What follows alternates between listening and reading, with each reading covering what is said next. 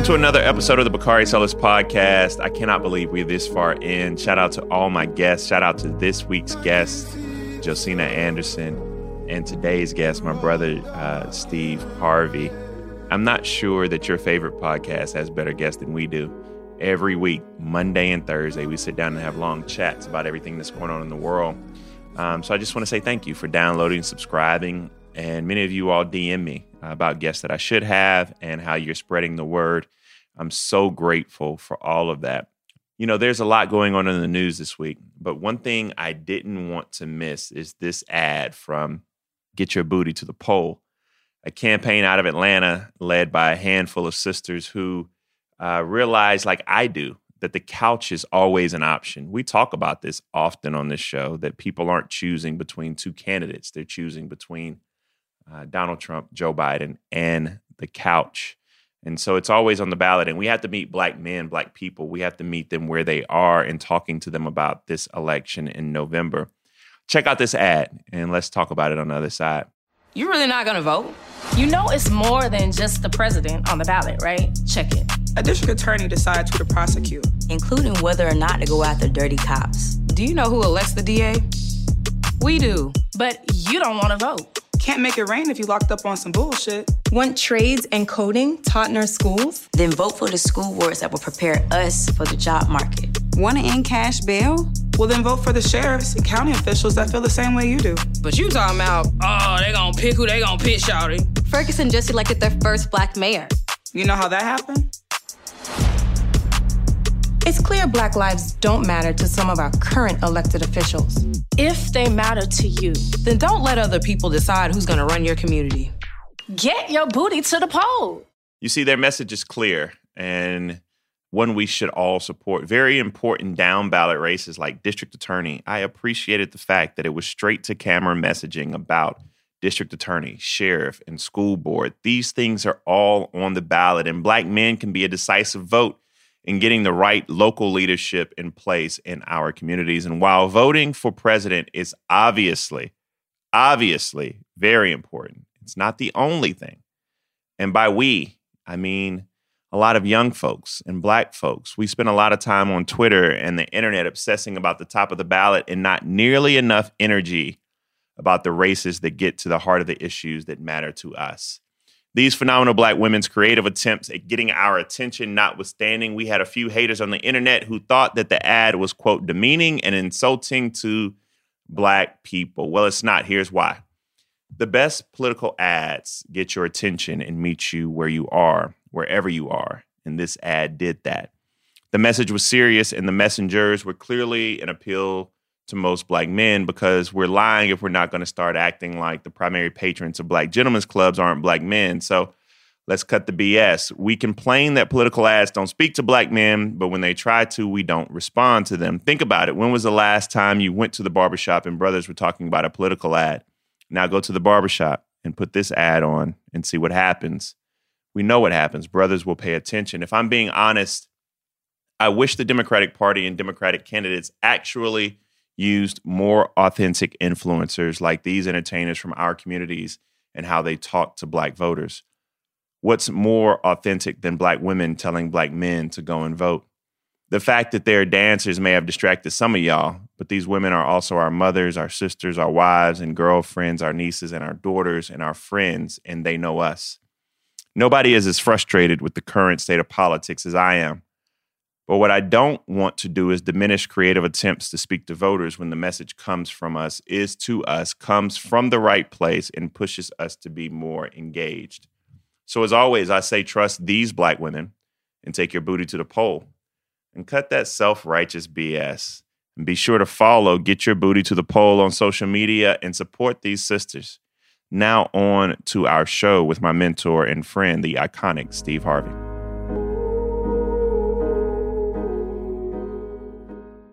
Ryan Reynolds here from Mint Mobile. With the price of just about everything going up during inflation, we thought we'd bring our prices down. So to help us, we brought in a reverse auctioneer, which is apparently a thing. Mint Mobile unlimited premium wireless. Ready to get 30, 30, bit to get 30, bit to get 20, 20, 20, bit to get 20, 20, bit to get 15, 15, 15, 15 just 15 bucks a month. So, Give it a try at mintmobile.com slash switch. $45 up front for 3 months plus taxes and fees. Promo for new customers for limited time. Unlimited more than 40 gigabytes per month slows. Full terms at mintmobile.com. The Hargan women seemed to have it all. We were blessed. My mom was amazing. But detectives would soon discover inside the house there were the bodies of two women. A story of betrayal you would struggle to believe if it wasn't true. I am just praying to God, this is a sick joke. From 48 Hours, this is Blood is Thicker The Hargan Family Killings.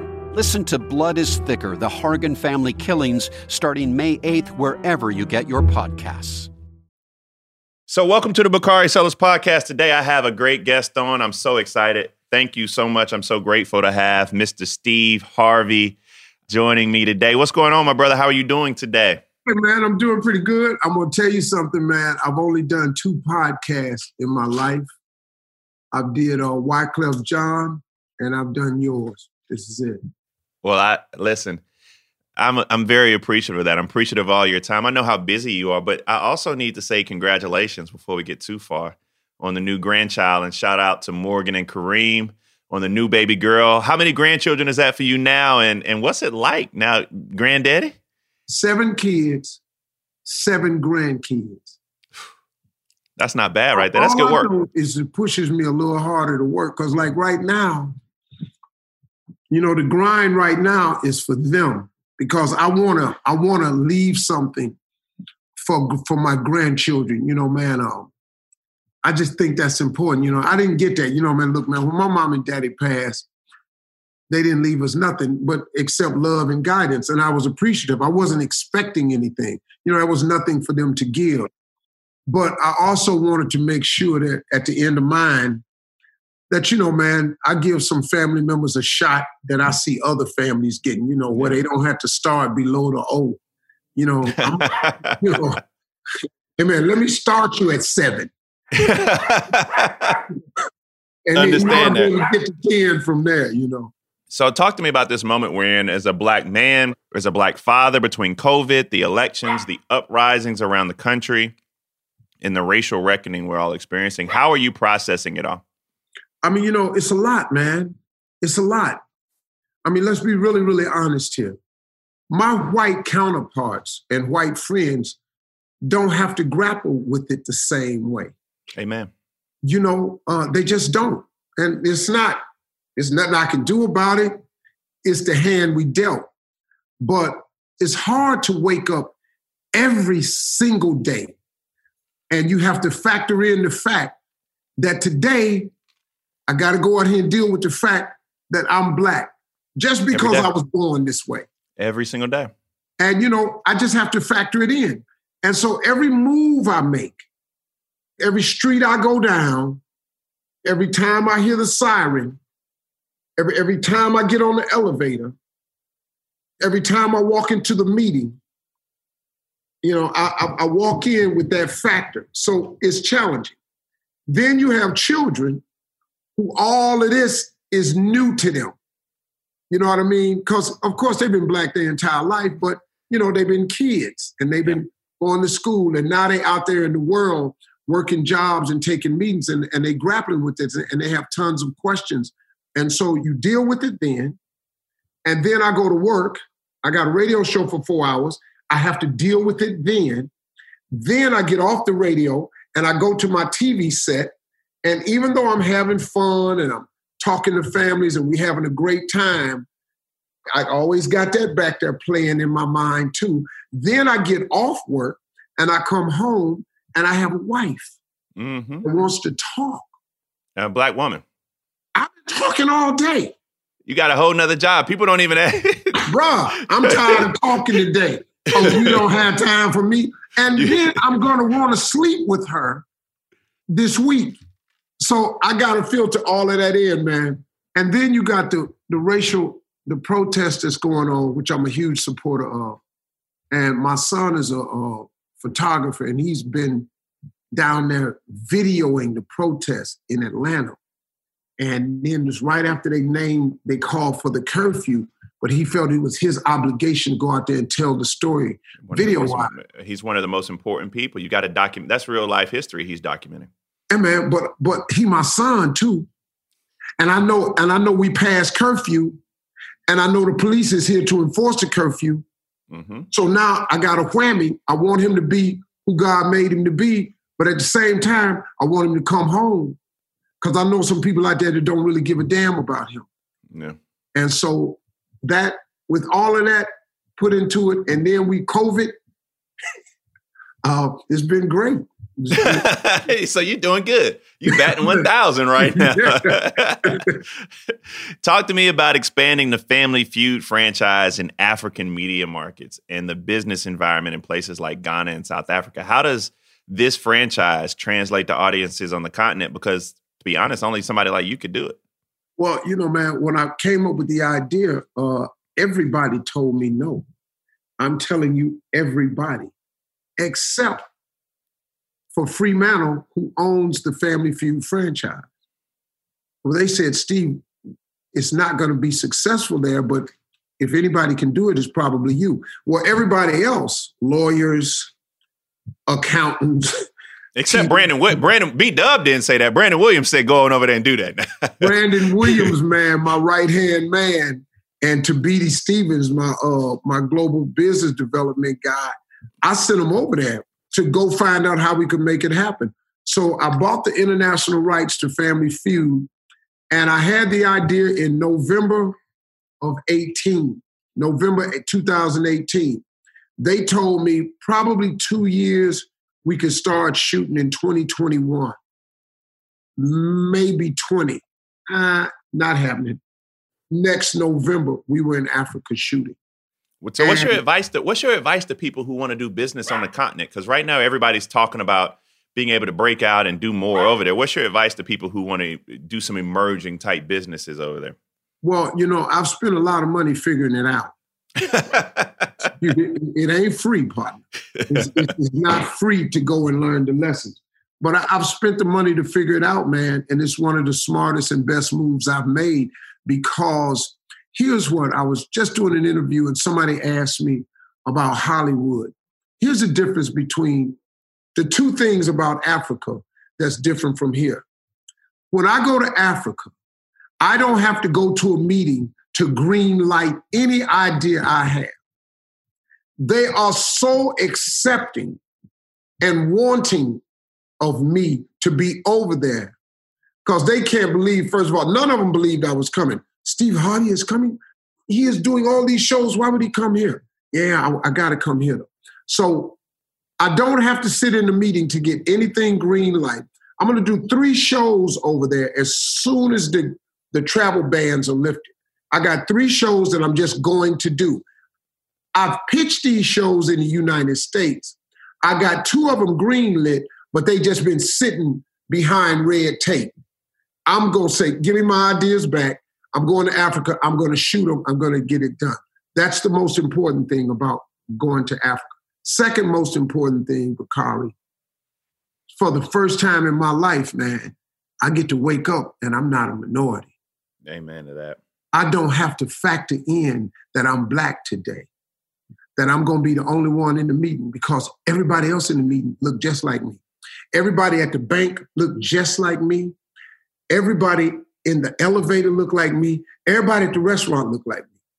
And so I took my family over there, man, and we loved it, man, because I I'm gonna tell you, man, I just didn't know what it felt like to wake up and not be a minority. It's the most refreshing feeling I've ever had. And I said, man, I just want to feel it more often you got so much stuff going on. You got multiple ventures going on at once. You got your foundation. You got you're a father, a husband. How do you manage it all? I mean, you know, look, I take the time out when I can, but my family has to understand.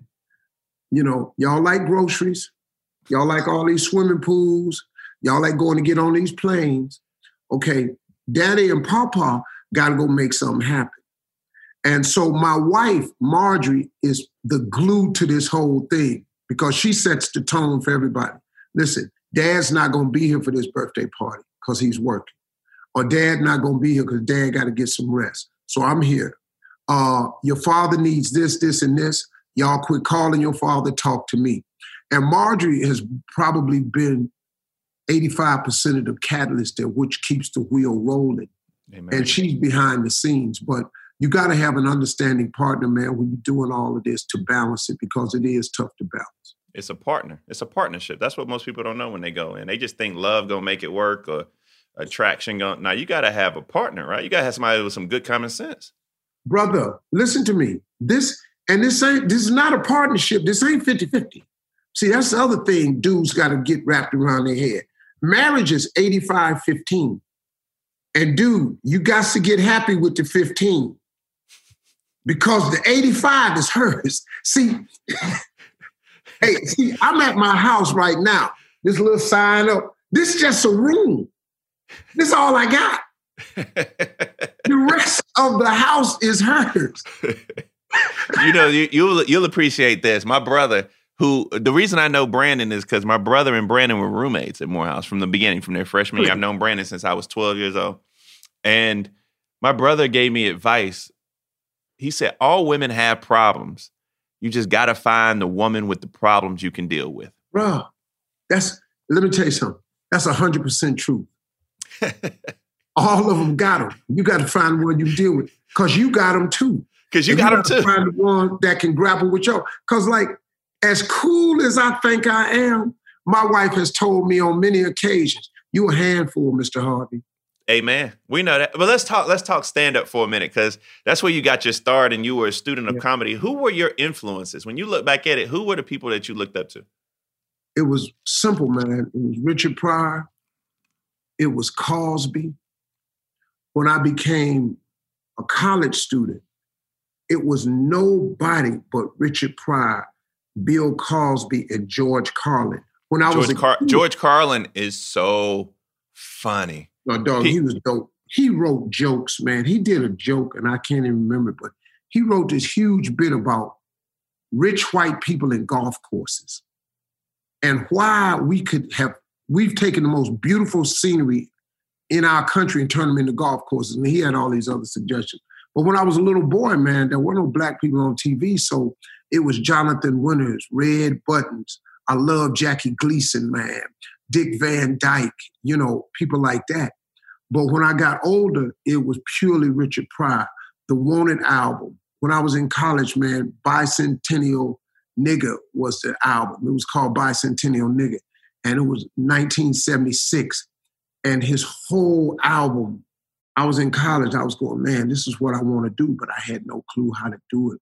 But those were the inspirations. Bill Cosby taught me the most personally to sit me down and teach me. You know, people have trouble when I mention his name, but oh, I mean that's real. That's real life. Because I, I, when I when you say Bill, I think about his relationship with Eddie Murphy and the rap he gets from you know Eddie's comments about him. So it's it's interesting to hear that y'all had completely different experiences with Bill oh, Totally different. He invited me to his house in '94, and it was the first time I'd ever been in a home that had an elevator. I, I, this foreign lady answered the door and put me in the office, and the entire office was huge, and the whole floor was leather. I was in there digging my heel in it, trying to figure out if it was real leather he set me down and he gave me the life lessons that I needed, man. And he told me what I needed. And then later on, he was instrumental in helping my sons get into Morehouse. Oh, I, um, I, I was, I was there. Trust me, I, I know, I know them all. Ryan Reynolds here from Mint Mobile. With the price of just about everything going up during inflation, we thought we'd bring our prices down. So to help us, we brought in a reverse auctioneer, which is apparently a thing.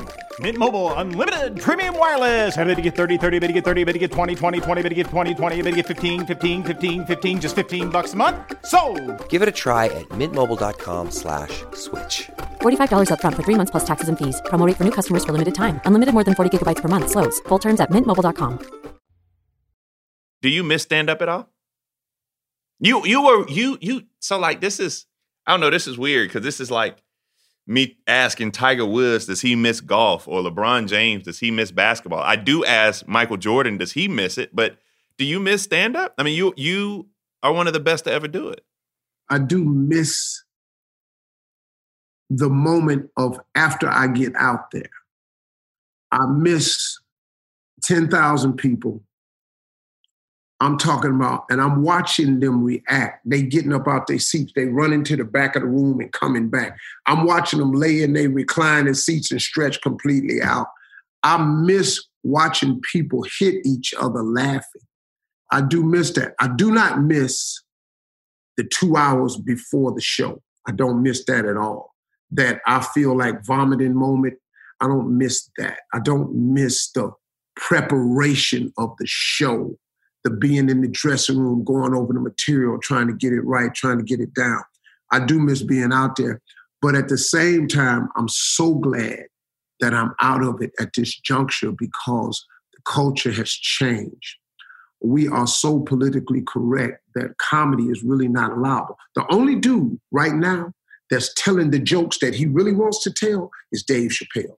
Dave Chappelle, and because Dave, Dave Chappelle can do that. Chris Rock actually just came out with something in the paper recently, and it and it got spent and cut up all types of ways to Sunday. I don't even think he knew what he was saying after he read the New York Daily Post about it. See, and so that's the problem. See, we're in such a cancel culture. Everybody want to see if they can get you put out of business. And Dave Chappelle is the only one that ain't going nowhere because he has nothing attached to a sponsor at all. He is free to roam the countryside and cut you down. If I told any of the jokes that Dave Chappelle told, it'd be Family Feud with Bakari Sellers.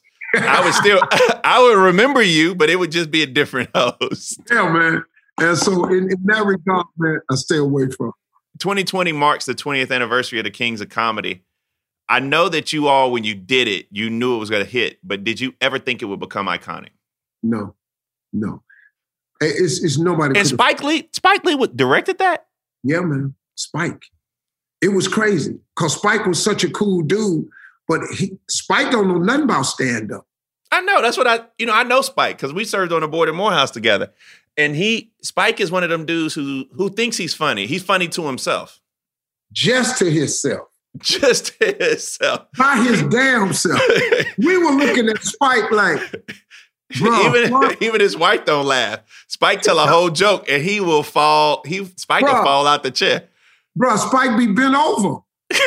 and Spike was talking to us during the movie. We were sitting there looking at Spike. What? Man, you know what y'all ought to do? Now, it's me, Bernie, Ced, and DL. He gets us on the table and goes, hey man, y'all know what would really be funny? And we sitting here like, okay. Between the four of us, please, Spike, share something with us that we don't know about this.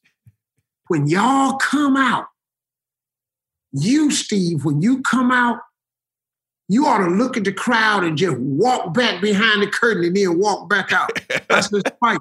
That ain't funny, man. Man, they gonna die laughing. Why? Who? Who gonna die bro, laughing? Bro, so you know, he was good at shooting the movie, but Spike got really smart quickly because he went, wow, these dudes is on some other stuff. Maybe I should just turn the camera on and get out the way. What's the legacy of Kings of Comedy though? Because the only thing the only there are only three stand-up shows and Kings of Comedy is number one, but they're only two, well, it's one A. One B is Raw with with Eddie Murphy. That was yeah. that was special. Epic. And then epic. And then you I I like the Jamie one where he played the piano. It wasn't as funny as y'all. And Chris Rock had one, but y'all are special. What's the legacy of the king? You, you don't you don't see this no more. I mean, I with well because stand up has completely changed the reason you will never see the Kings again is because you can't develop four guys like that anymore. There aren't places for them to go to become great stand-ups anymore. I mean, these dudes is relegated down to dropping bits on Instagram. The problem with that is, yeah, you drop a bit on Instagram, but when you go live, you can't tell that joke again. See, man, these, we're not singers. Look, man, when your singer come to town, you want to hear the hits. When a comedian come to town, you want to hear a new hit. You're not gonna laugh at the same jokes, man. If you know the punchline, this is not going to be funny. So young cats now don't have the venues to work. And then comedy changed.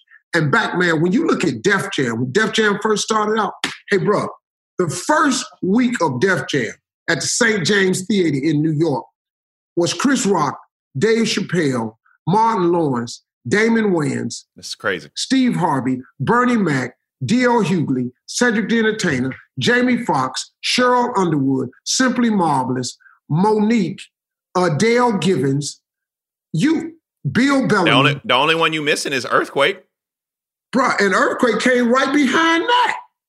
Earthquake was coming to Atlanta watching me. Earthquake, the first time I met Earthquake, he knocked on my hotel door at a, you know, you I used to stay in the rooms where you could see the door from the parking lot. I didn't have nothing there. A dude had came to the show at the Mobile Punchline. He knocked on the door. I opened the door. I said, "Yeah, my man." He said, "Man, my name Earthquake." I said, "Okay, what can I do for you?" He said, "I was at your show." I said, "Hey, bro, you know, coming to my room like this, it's a violation. This ain't good magic right here, partner." You know, I didn't have nothing. I'm poor. I'm straight out the hood. I'm I'm I'm I'm a stab earthquake. You know, that's that's about where we at with it. And I looked at earthquake, and he introduced himself, and he got to talking. He said, "I just need some advice." I invited earthquake in my room. He told me he had been in the Navy or something, and we got to talking. He said, "Man, I'm gonna I'm be a stand up," and we talked to him. And right after that, me and earthquake went to got something to eat at a Waffle House, and we became friends. Been friends ever since. Tell me about now I, I you know I want to go there, but tell me about Bernie Mac and what it's like working with him. And this is a tough question to ask you, but is he the greatest stand-up of all time? And the jokes that he tells, I want you to know, it's crazy because you know God puts us in these uh, these amazing situations, but him downstairs ain't a joke he can tell today. Dog, dog, him downstairs, he can't tell none of his jokes. Bernie can't tell nothing he did. But Bernie set a table though, because Bernie went and did the Bernie Mac show, and I'm trying to figure out what producer and what person and what Ivory Tower was like, come on in, this is a good idea. Because that person took a leap of faith, and that right. was a damn good idea. But during the Kings, Bernie was the only one that wasn't on a sitcom. True. Me, me saying DL was on sitcom. And Bernie said something at an interview about that that had us rolling. The uh, only one ain't got a TV show is me. what the what the fuck going on? This is bullshit. And I guess a guy heard that and went, yeah, this is some BS. And so they put Bernie down. Bernie as a stand-up for us, as the Kings, he was our dude. See, the first year I closed the show, it was Ced, then Bernie, then me. And it was rough following Bernie, man, because Bernie's language alone was different. You know, Bernie would have sentences with nothing but profanity in it. And that was the joke. There was no subject matter. He would just put together eight cuss words, and that was the joke. And I'm next out here talking about my family and all this here. And uh, the first night of the Kings of Comedy was one of the worst nights on stage I've ever had in my career. Because we performed in Charlotte and we were and it was hockey season because it was wintertime and they had put a wooden floor on top of the ice. Oh yeah. And so what happened was we were supposed to do 30 minutes. Ced did 45 bernie did 48 then they took a 45 minute intermission. The black people were sitting on that ice with coats on freezing ready to go unless you're gonna warm them up then i came out on stage my HBO special had just came out on the 21st. I forgot all about this. The we shot the first night, we didn't shoot, but we performed first night like the 28th of December or something like that. My mother had just passed. So I was shook, man. And I didn't even watch my own special. I forgot it came out because my mama had just died, man. And I was still in a funk. And so that first night I went out, I was doing jokes that I from forgot the from the special.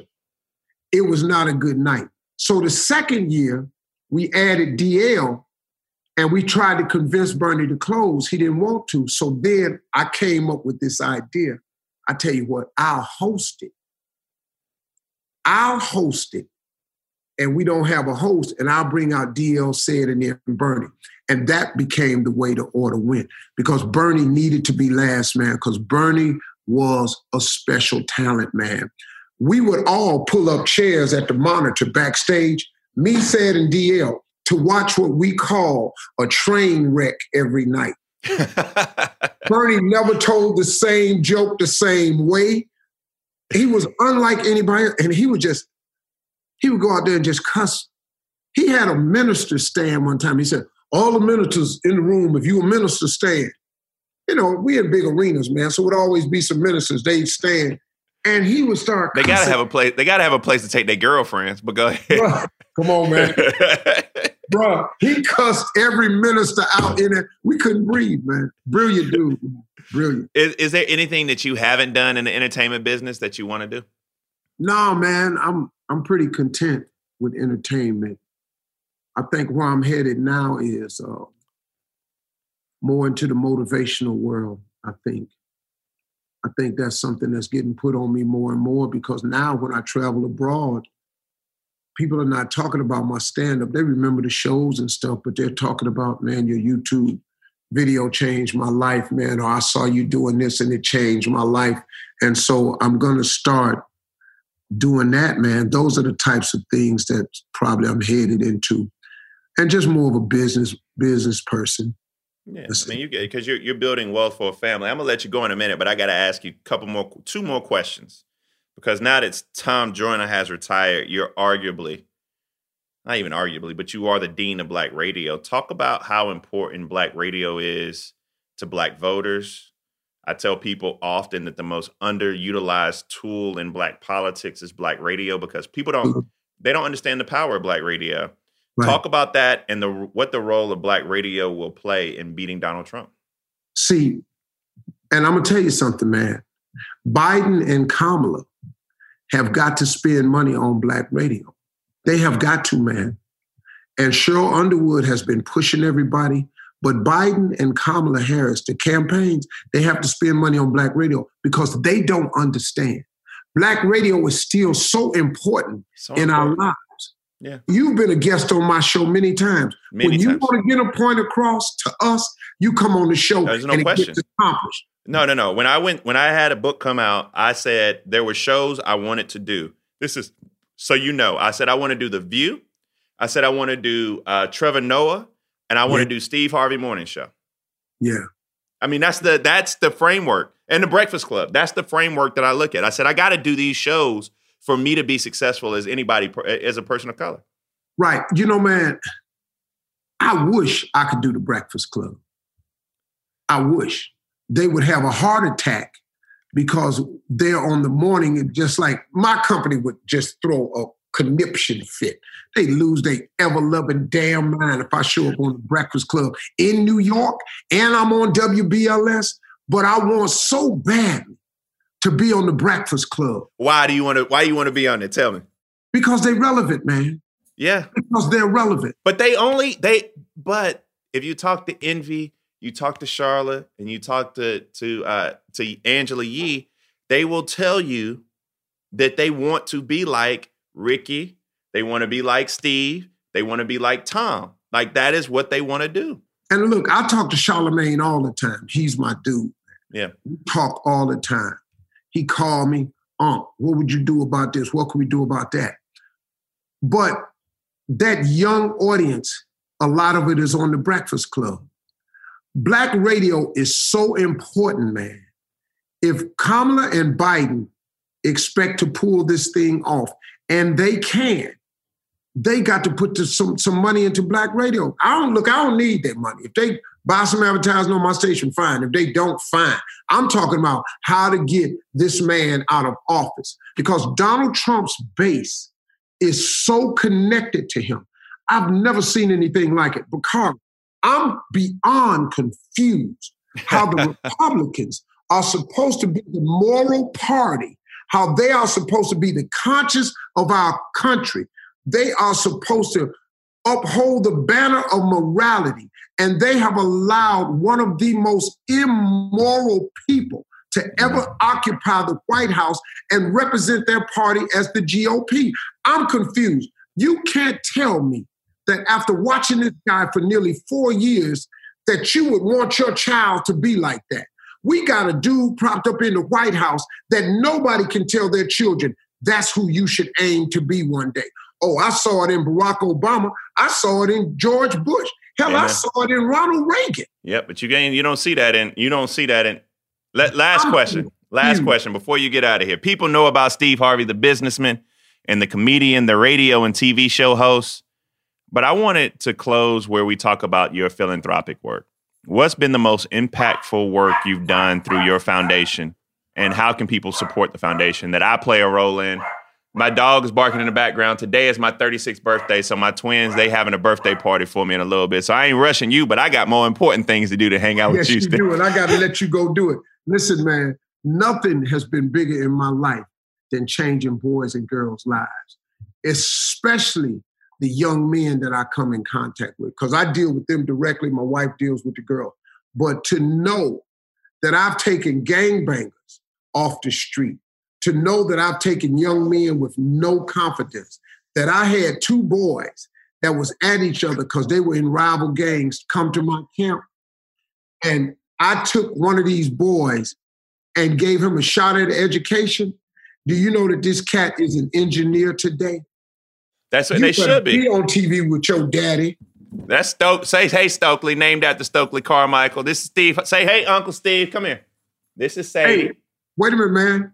These are the twins. These are the twins. This is Stokely and Sadie. Say hey. She, boy, you got two. Hey man, get out now, partner.